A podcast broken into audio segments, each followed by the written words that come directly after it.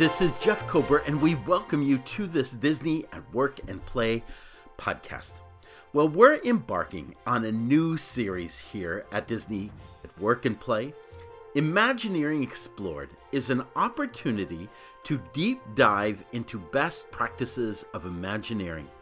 We look at what works and, more importantly, why it works.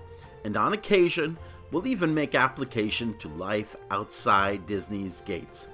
This first podcast in the series looks at great themed transitions that occur in the parks, particularly as you move from one setting to another.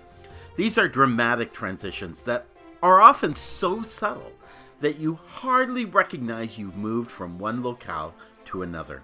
We'll look at some great examples across the globe and discuss how the elements support the transition from the Magic Kingdom to Disneyland Paris, from Star Wars Galaxy's Edge to the happiest place on earth, we'll look at some of the most enveloping and clever Imagineering design elements ever created. We'll even see their application from any brick and mortar store to navigating websites. Join us as we examine great themed transitions in this, our first Imagineering Explored podcast. By the way, I should just mention a couple of housekeeping things before we get underway. My apologies that this podcast is a little bit late. It is the holiday season, and frankly, it is difficult to get a podcast out on time. However, I am promising you podcasts and that they will occur. And many of your favorite podcasts aren't even delivering at this time. I promise to deliver. Just hang with me. The best thing you can do is what we suggest doing all the time. Subscribe to Disney at Play, subscribe to Disney at Work, because when we send out a podcast, we send out an attached notes page or page from our website that not only alerts you to the podcast, but also gives you uh, links and photos and videos and other things that support the concepts that we cover in the podcast. So be sure to head out to disneyatplay.com and subscribe. Also subscribe at disneyatwork.com so you can be notified of both podcasts when they come out. Now, moving forward, we want to give you some examples of what we mean by this concept of transition from one land to another or from one area of the park to another. Perhaps the most quintessential example that I have heard given over the years comes from the Crystal Palace. You may be familiar with it, but the Crystal Palace sits at an apex that borders between Main Street USA in the Magic Kingdom and Adventureland. And one of the very interesting things, when you look at the building, you see a central glass dome that is flanked by two wings. Often you look at this and you go, okay, um, this looks very symmetrical, but if you look more carefully, you'll see that one side of the Crystal Palace, the side um, that leans toward Main Street, has much more Victorian architectural details than the other side. The other side, as you approach Adventureland, actually has a green and white canopy that kind of helps transition you into this the colonial area or colonial era of Adventureland. Added to this is the the change in vegetation, the change in lighting elements, the change in um, the direction of the street, and the use of bridges and other elements to kind of create this experience. You may have seen this before, and you may have noticed that transition. It's often commented on by other uh, other Disney fans. But I want to extend that a little further. A lot of people haven't noticed that those same elements actually occur inside the Crystal Palace. For instance, when you look in there, you'll see not only the Victorian elements in the columns and in the gingerbread throughout and in the lighting and so forth. But take a look and you'll actually see that there's a, a, a, a lot of foliage, flowers, more tropical flowers even, that emerge within the interior. Even the wall hangings will be one of two subjects. Either you'll have wall hangings of Victorian architecture, or you'll have wall hangings of um, natural landscapes or of uh, foliage or of plants and flowers and the like. And it all carries out the same kind of effort to bridge you between what is Main Street USA to Adventureland. Now, the amazing thing about the Magic Kingdom is the same transition element continues to occur as you move from land to land. Well, at least mostly through the park. For example, let's move through Adventureland, past the Jungle Cruise, past the Enchanted Tiki Room, and even past Pirates of the Caribbean, and then exit out the back of Adventureland, where we'll circle around and eventually arrive in Frontierland. One of the very clever elements of this corner of the park is that it will take you from a Spanish Caribbean courtyard, architecturally designed that way, and it will transition you into the, the Spanish Southwest.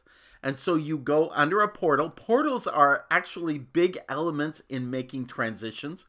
In Adventureland, you go underneath a portal or uh, what is kind of a, an open air roof. And then you head and you make a turn and you curve in, you go past the building which deals which allows you to play the pirate scavenger um, game. It used to be called the Crow's Nest, which was a uh, retail outlet years and years ago. Again, Crow's Nest alluding toward that pirate theme or ship sailing theme. But now it's a little bit more rustic, and it, you move toward what is the Golden Oak Outpost and then on to Pecos Bills.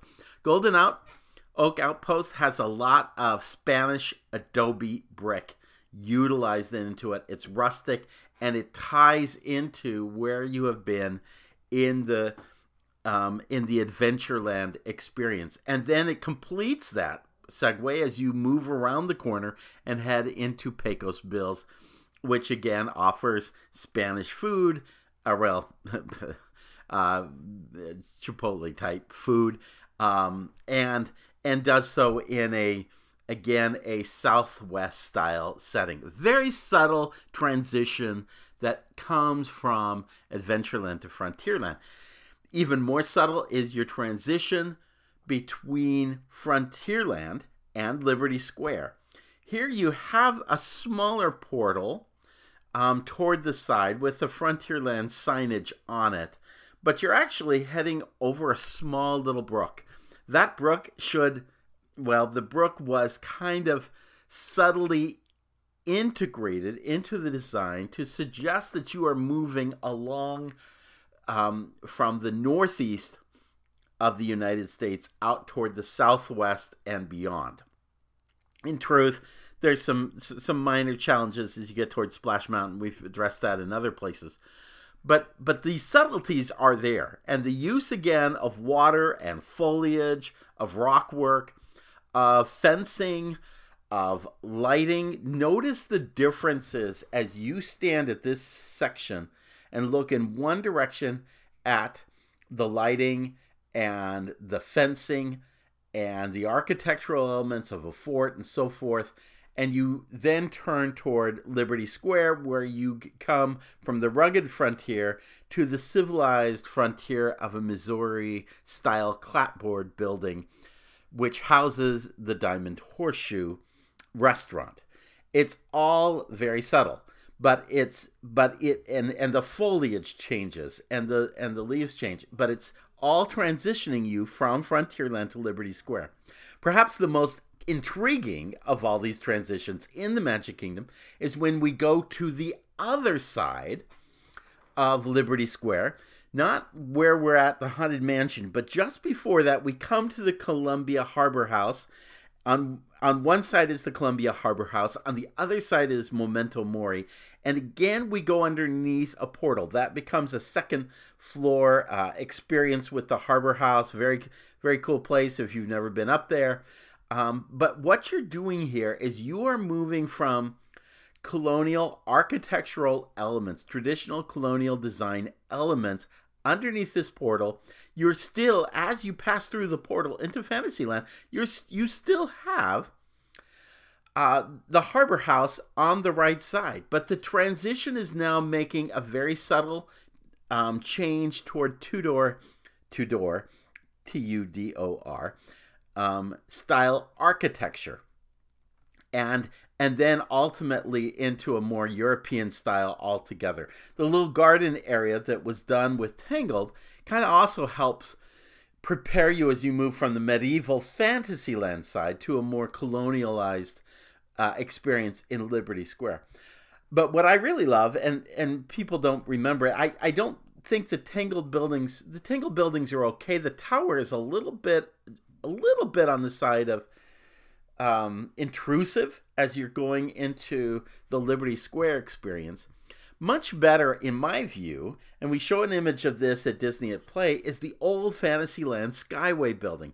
Here we took perhaps some Swiss style European elements, but again, they help to kind of transition you toward um, that those Swiss architectural styles that became prevalent as you move into colonial America, and it's a it's a little nicer, more subtle uh, transition as you as you move uh, from one area to the other. So the Magic Kingdom, beyond uh, the Crystal Palace to Adventureland, offers several really great transitional points that use a number of elements: architecture, the use of portals. They use um, passageways, natural landscaping uh, even music, sound effects, lots of different elements, wayfinding, signage, all to create this this element. Now, from here, we're going to go to Tokyo Disneyland. And we're going to go, a lot of folks aren't familiar with this park, so I'm going to explain a couple of things. World Bazaar is a little bizarre because you're thinking you're going to get more of an international architectural flavor. In truth, all the design elements underneath a big glass canopy that houses you from weather elements and it and lines up all along this what is the what would be main street of Tokyo Disney is actually all Victorian elements. Um, but what makes this and and what's very cool is at the end of this street, the glass roof actually frames out your view of Cinderella Castle beyond. So it's a very it's a beautiful and a very cool effect. But what is interesting and very different from any other main street, uh, yeah, from many other main street I can think of, is that halfway down the street you have what would be at Magic Kingdom Center Street, where you might um, you might have a little transition. You have the same thing at Disneyland, but the, they're really essentially dead ends. Here at Tokyo Disney, they're not dead ends.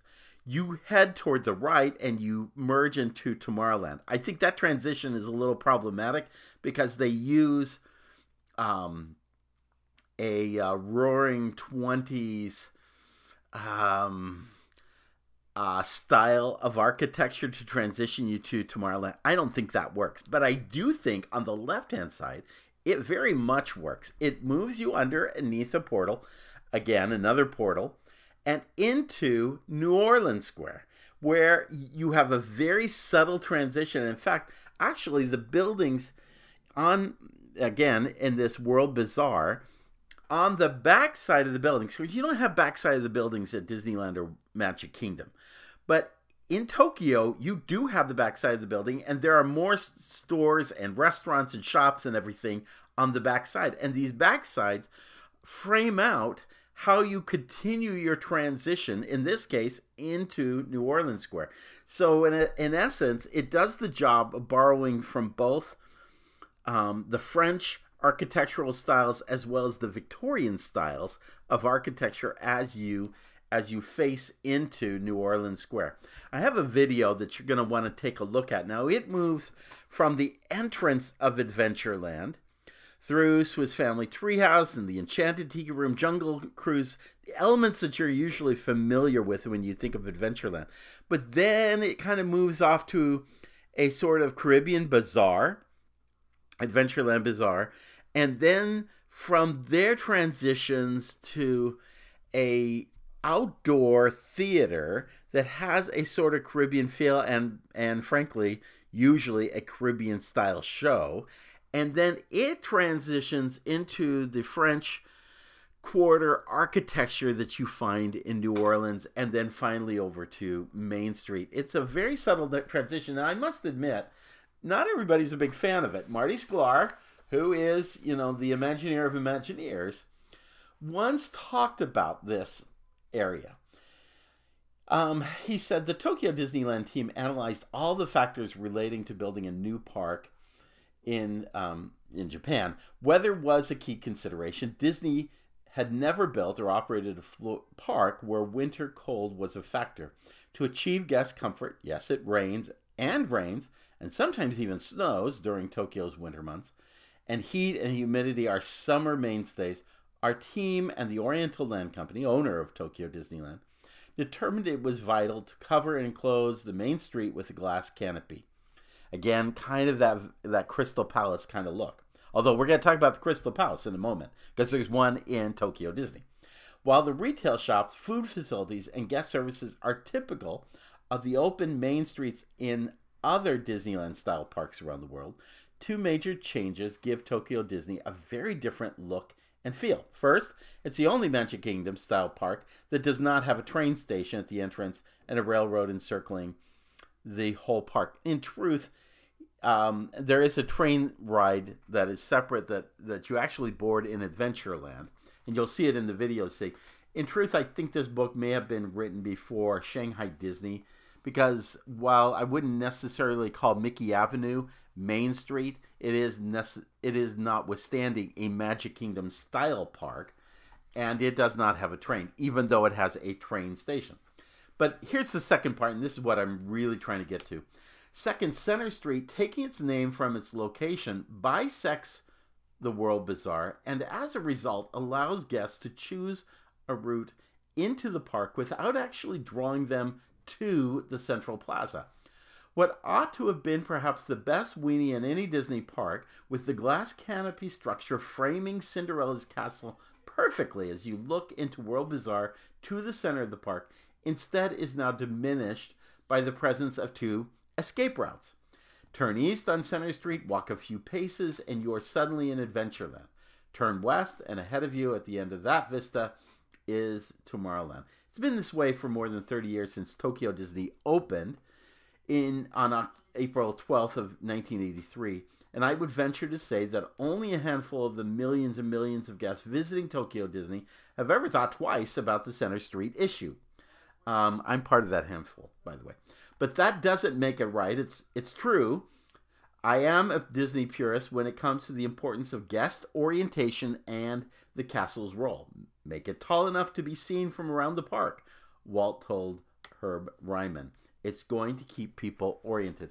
And I do agree with that. And I do love the um, what is called the hub and spoke aspect of the wheel that composes the Magic Kingdom.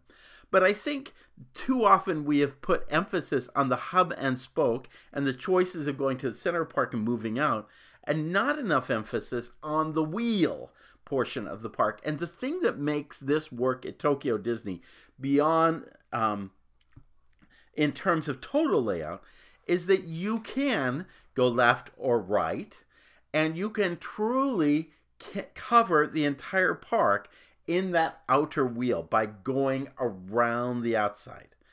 And so I find, especially because they need to move millions of guests through Tokyo Disney, I think it's a brilliant, it's a brilliant move. And the transitions are, well, at least on the Adventureland New Orleans um, side of World Bazaar. It, it really is impressive. You'll want to see the video. I should also make a mention of the Crystal Palace, which has the center a glass tower with the two sides flanking on both sides. But you'll again notice heavy glass and Victorian elements leaning toward World Bazaar, or what would be the Main Street side. And on the right side, you actually have more of an open patio type element and um, and a fencing that actually transitions quite well as you move eventually toward Frontierland and its entrance. So I think also there's a little bit of a transition going there. I hope you have an opportunity to visit Tokyo Disneyland on some occasion because to see how all of these elements play so uniquely and so differently than any Disney park, I think it's actually the best of the Magic Kingdom parks in terms of these kinds of transition elements. Now, I want to move away from Magic Kingdoms and to a whole different place. It's Disney's Hollywood Studios. And I want to talk about Grand Avenue. A lot of people don't know what Grand Avenue is. It is the old New York Street or International Street that was in the studios. It was the back lot. It's where the the lights were every Christmas. Um, it has been changed out and instead of a continuing set of facades that illustrate New York, it's been more transition to a Los Angeles area, i.e., Grand Avenue. And at the end of it, there is a tunnel entrance. It is um, very much in, uh, and this is such a unique transition. The tunnel entrance is very similar to the Mount Hollywood style tunnel uh, um, which you may remember if you have seen Who Framed Roger Rabbit, because in it, Bob Hoskins makes the decision he is going to enter the tunnel and ultimately emerge into what is Toontown. And, uh, and so you remember that famous tunnel scene or entrance scene as he makes decisions about his life and moving forward and, and taking courage to find um, to find who framed Roger Rabbit. But here, we don't end up merging into Toontown, as cool as that might have been. Instead, we we make another gradual turn in this tunnel because what that means is to, to help make the transition, you're not seeing what's on the other side, but rather you are making a gradual turn as you come into it. And what you end up finding is that you have actually come upon a Rebel Alliance encampment, which is where Rise of the Resistance um, exists. And I just think this is a very cool uh, transition point. It, um, it again looks like a Los Angeles tunnel entrance on one side, but on the other side, it looks like a mountain which has been hewn and cut through, maybe with lightsabers. It is truly been kind of um, uh, chiseled through, and you have temporary lights that are hanging in it and so forth. And and what's interesting, one of the things I think is not working in Star Wars Galaxy's Edge is that you don't have the Star Wars music as you enter and transition.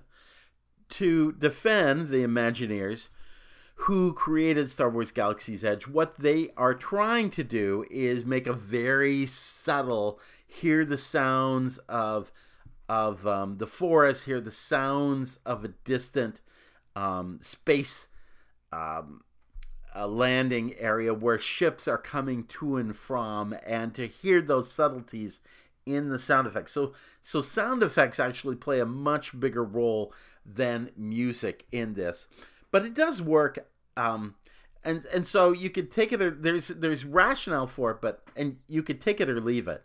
But what you have to agree with is this this mountain feature and how it weaves a turn into the encampment is a very cool transition. By the way, when you are at Disneyland, you have the same experiences in Frontierland and in Fantasyland as you transition into uh, Star Wars Galaxy's Edge. You don't have the same experience on the far end where you are at Critter Country. You just use natural landscaping to actually get you to the Rebel encampment. But as you get toward um, ba- the um, Black Spire outpost of Batuu, you actually go through some very clever tunnels there that are that are very comparable to what we're talking about. All right. From here, I want to move to Disneyland Paris. This is probably the thing that inspired this podcast. Is a little place called Chalet de la Marionnette. I, my French is terrible, but what this essentially is is Pinocchio's village house.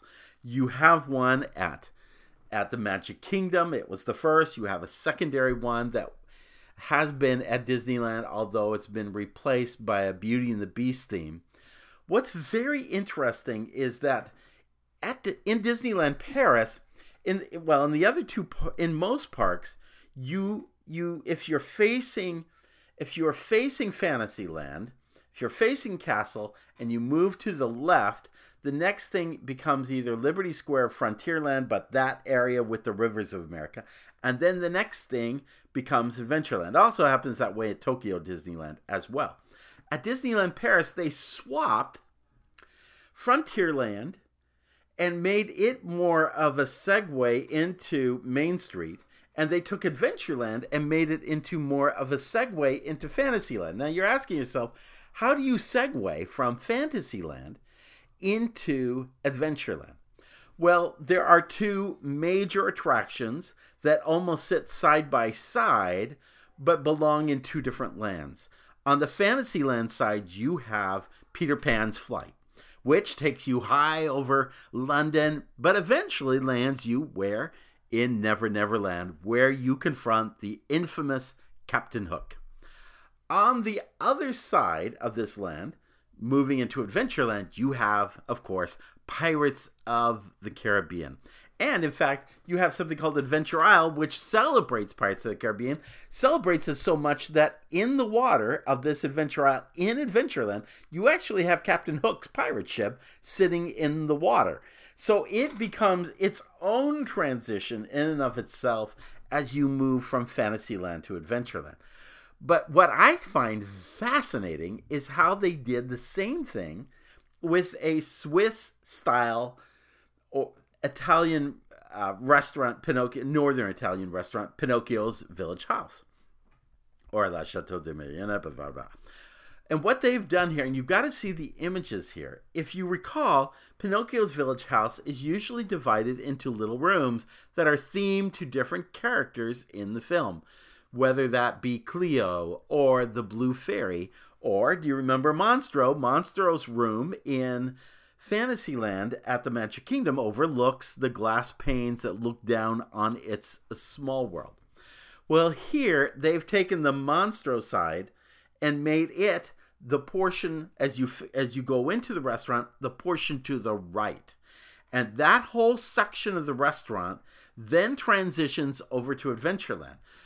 But here, rather than having um, little paintings on the wall of Monstro and so forth, what they've done is they have taken um, elements of what would be a tavern type style and put it in the interior. You have a lot of barrels, you have a lot of stained glass, you have ship's flags, you have oars, you have nautical style instruments, you have nets and um, and other instruments of fishing, even chairs even the wingback chairs in one portion of this has sort of an anchor style look if you look at the images. So the interior is just very, very nautical and very much of a tavern on the sea kind of thing. Go to the exterior and you see that it too plays out, taking kind of um, washed away um, elements of ships and other building parts that have floated to uh, to the shore um, through the flotsam and jetsam of, of, of the beaches. And, you know, you've seen old wood that's been washed up on the shore. These become the elements that frame out that side of the restaurant facing Adventureland. And from there, it then moves over to the jungle. It really is a very clever transition, and it's mirrored by that same set of transition elements on the other side, where we move from Peter Pan's flight to Pirates of the Caribbean. Now, I'm going to move to what is truly the most original transition ever created in a Disney park. And that transition is Disneyland. The entrance from Disneyland all the way on to Main Street and down the street to the castle is actually a not only a, a major transition, but it was really kind of the original transition because it was taking you from California freeways into the happiest place on earth. For those of you who don't go back as far as uh, um, I do, people like me remember when just outside the gates of Disneyland was a big parking lot. And that big parking lot was essentially, well, it was just what drove you into um, uh, that parking lot was really what um, what just you walked from the parking lot. They had trams too, but a lot of times if you were first there in the morning, you just walked a few feet uh, if you can imagine the esplanade between there and, of course, Disney California Adventure was the parking lot, but there was an esplanade. If you um, think about the monorail beams, they were framed out with photos of um, attraction posters or images of attraction posters that were silk screened and placed in glass. Again, part of kind of an part of the outer lobby, the the parking lot was the outer lobby of this experience as you went in it, and um, it's now the it's now the Esplanade, which is the outer lobby. It's a much nicer outer lobby than before. But you went from the outer lobby to the ticket booths. Ticket booths used to to hug the entrance to the park much closer. Now they're on both sides, east and west of the Esplanade. But you then went into this is all a theater metaphor because Disney is based out of theater. And by the way, this is there's a video if you want to see this that I have uniquely on YouTube. You by the way, make sure you subscribe to my YouTube channel, J Jeff Kober. But you move from the theater, um, or you move from the outer lobby into the um, past the ticket booth, and then you move in toward um, the entry of the park, where you present your ticket, and then you move into what's referred to as the inner lobby. So that area that happens between where you show your ticket and where you go underneath the portals on both sides of the train station, that whole train station train station entrance is the inner lobby as people like Van France and others uh, early Imagineers all of them use this metaphor. You the portals on each side um, those are the portals where you would see the sign that says, Here you leave today and enter the world of yesterday, tomorrow, and fantasy. These become lobby corridors inside the theater. And what's on each side? Posters showing upcoming attractions, or in this case, attractions that you would visit while you're in Walt Disney or in Disneyland. And then from there, you go into Main Street, which is the theater itself and then onto the show itself as you as you move down the street toward Sleeping Beauty Castle. This is the ultimate and original transition.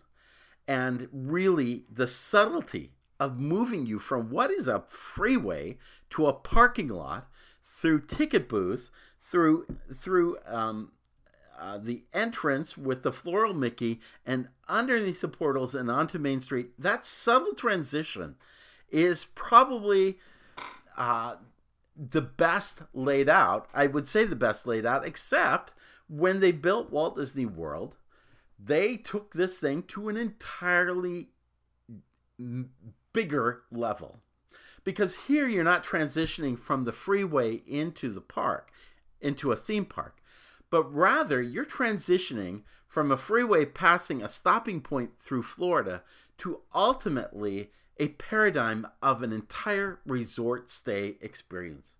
So, getting people to come off of I 4 or off the roads or off the freeways, down World Drive. Now, of course, now we have the Walt Disney World entrance sign that's framed out. That didn't actually get built into Walt Disney World until the latter end of the 1990s. In the original days, again, I'm dating myself, but in the original days, you were actually passing by signs that looked like you were going to a national park. They were they were brown and yellow signs, and those were the only signs you saw that said you're here. Um, eventually, and that's a whole nother story of how we got to this, but but it became obvious that there needed to be something to say we are here. This is a huge emotional moment. In fact, it's one of a couple of different emotional moments. We have arrived at Walt Disney World. Whether you're coming by car or plane, you need that moment to say, We have arrived. You're coming underneath a portal. Again, that's why the sign, just like an entry sign into Adventureland or Frontierland or Tomorrowland, maybe, but here you've got a portal entrance saying Walt Disney World. You go in, you park your car, and you separate yourself from the car. The tram, the courtesy tram, uh, when it was working, very faithful in the old days, it still it now works again. Notice how the tram actually comes underneath a road and up into your drop-off point. Again, another portal that you are going through in order to get to your next destination. This is this is Oh, by the way, I should also mention that we have also moved through the um uh the portal where we, uh, where we have paid for parking. That too is an additional portal. Um, but then we move into the TTC, having gone underneath the portal with the tram, the courtesy tram. Here at the TTC, the idea was to separate people, separate their wallet from the remainder of their experience and to give them a space of time to transition from that moment where, oh my gosh, we got to pay for these tickets, to now we can go and enjoy the park. Now, critics have said, and rightly so, um, we're doing a re- Disney's doing a really bad job of reminding you where your wallet is in your back pocket, uh, or where your purse is, um, as or where your where your credit card app is on your phone as you go through the experience. It keeps reminding you that. But the original idea was to separate your wallet from the remainder of the experience. While you're standing in line there, you're looking above and you see these monorails whisking by. And you're going, wow, look at that monorail. We want to ride that going into the Magic Kingdom.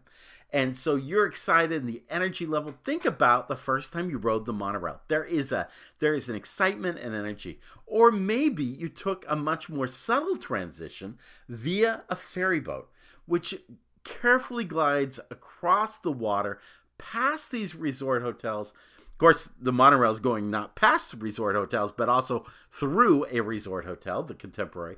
But all of these things are now subtly outlining the idea that, hey, we're not just a little one day park, we're an entire resort experience. And they're bringing you into it. It's not like turn, you know, turn off the road and go this direction to to the hotels. No, you are in the middle of this corridor of hotels going through and heading ultimately to the Magic Kingdom. You think about being on the monorail or being on the ferry, doesn't matter which but the excitement and anticipation of seeing Cinderella Castle in the distance.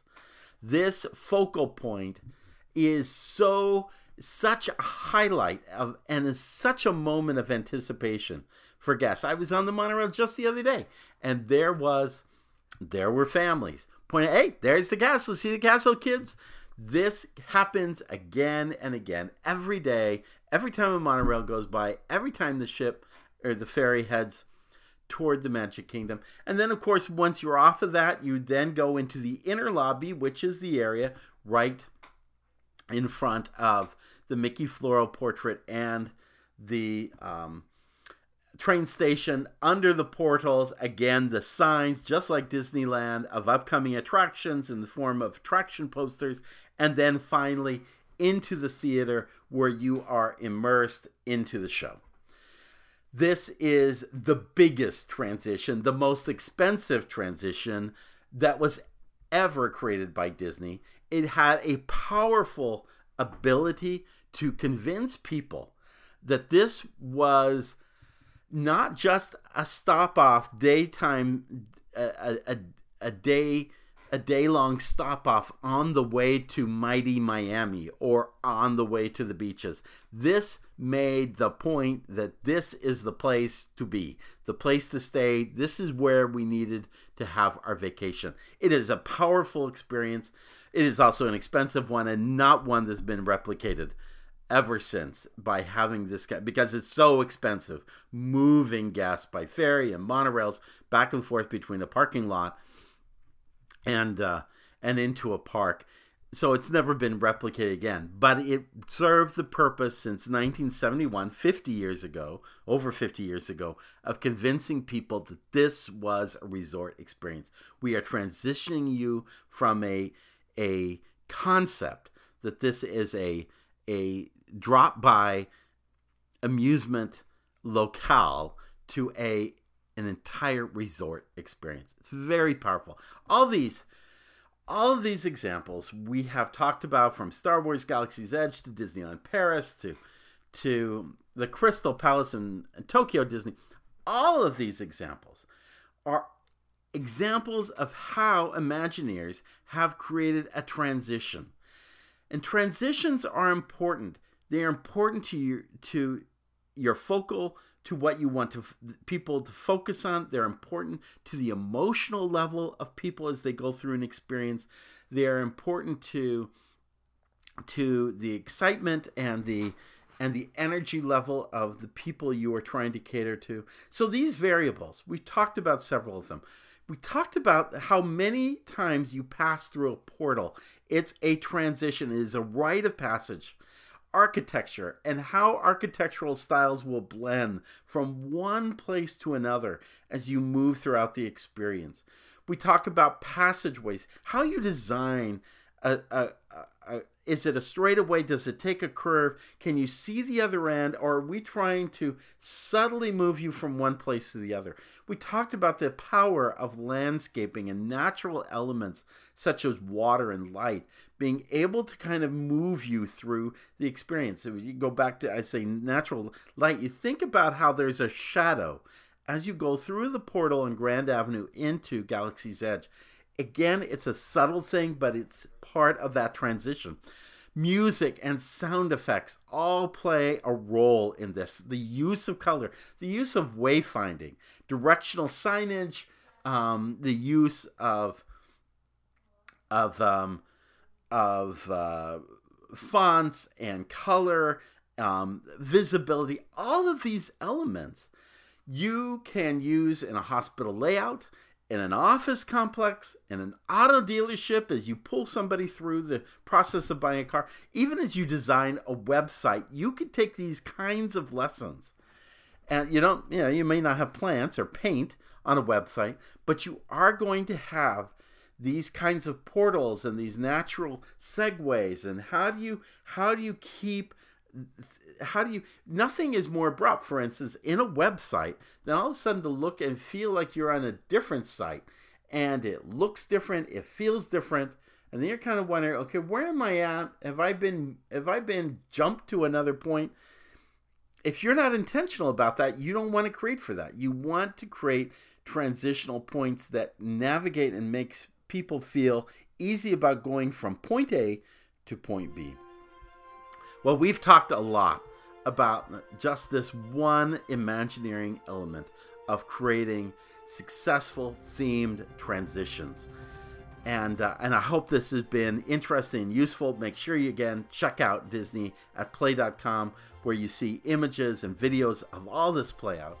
Also, make sure while you're there to check out the Wayfinder Society. That's our Patreon group, which encourages you to support this podcast you can incur you can support it by joining us on the um, on the way in the Wayfinder Society. You can also go to your favorite um, your favorite uh, podcast delivery system and put in a good rating or review for this podcast.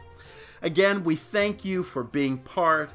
We thank you for joining us. We hope you're having a terrific holiday. We've got more great podcasts to come, so stay tuned because uh, we've got a lot to share. Thanks, and in the words of Sindbad's storybook voyage, always follow the compass of your heart. Have a great day. We'll see you real soon.